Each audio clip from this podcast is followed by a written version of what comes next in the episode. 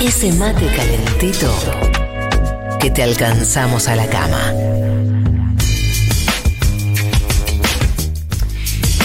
Y nos preguntábamos eh, por varias cosas de las decisiones que se han tomado en las últimas horas. Una tiene que ver con la tarjeta alimentar y la entrega en efectivo de ese monto o la posibilidad de sacarlo, además de que sea débito.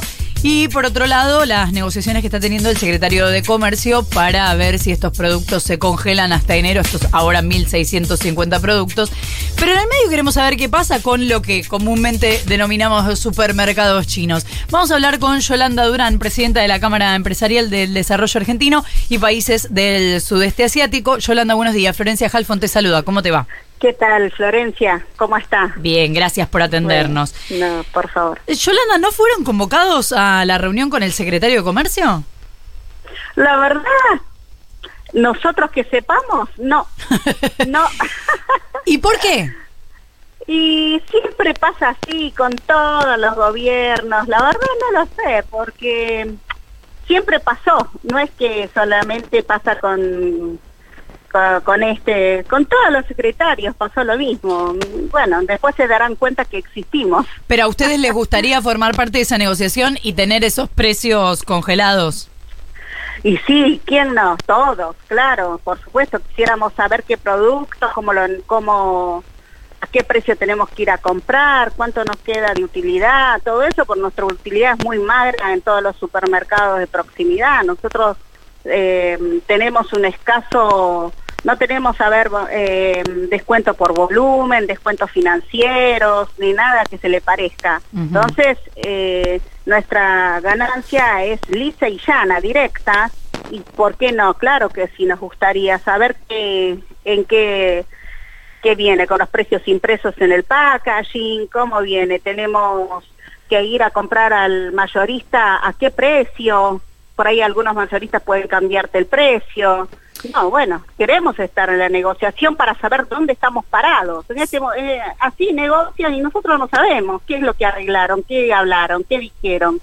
Nada, es como que eh, unos son hijos y los otros son enterados, más o menos.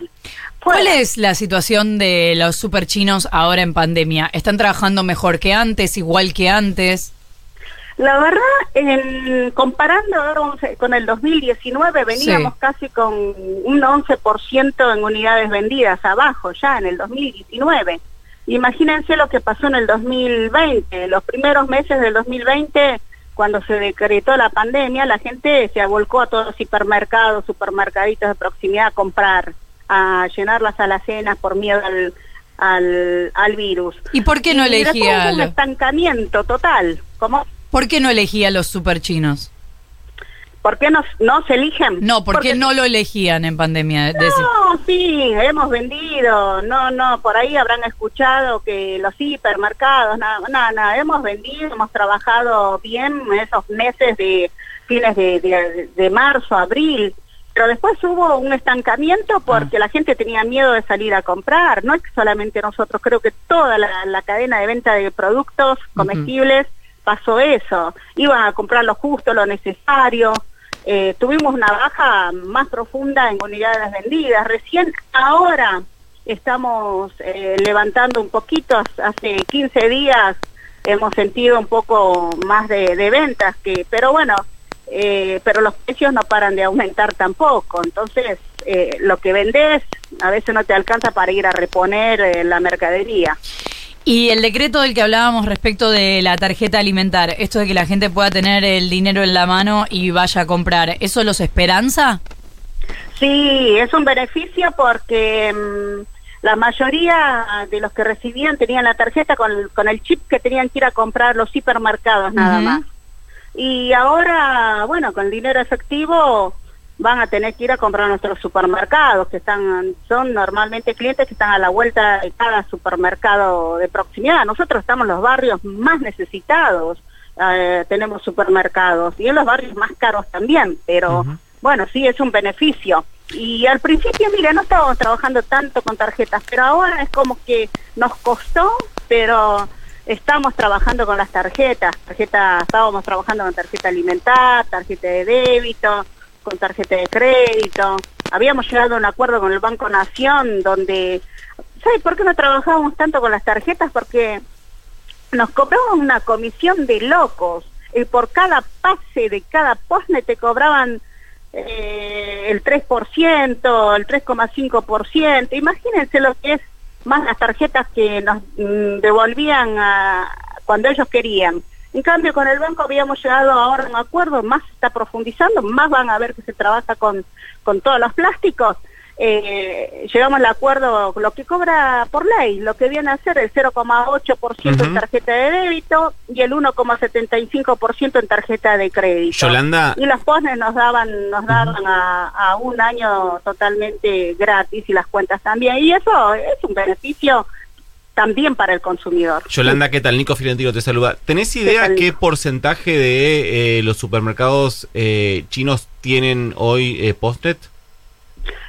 casi más del 80% tenemos postnet. Hoy en día casi casi más, más del 80% contamos y los que no tienen este lo estamos gestionando para que tengan porque si no tienen se pierden las ventas y hay que tenerlo. Te pregunto... Lamentablemente hay que hay que hay que seguir al son de la tecnología, no podemos quedarnos atrás. Te pregunto esto porque los porcentajes. Porque además de ser además de ser un avance en la tecnología es obligatorio. Eh, es obligatorio trabajar con tarjeta de débito. Eso es por ley. El resto no. Bueno, pero necesitas un postnet. Si el 80% tiene postnet, significa que el 20% no lo tiene. necesitas un postnet, pero ahora los bancos están ofertando todo ya.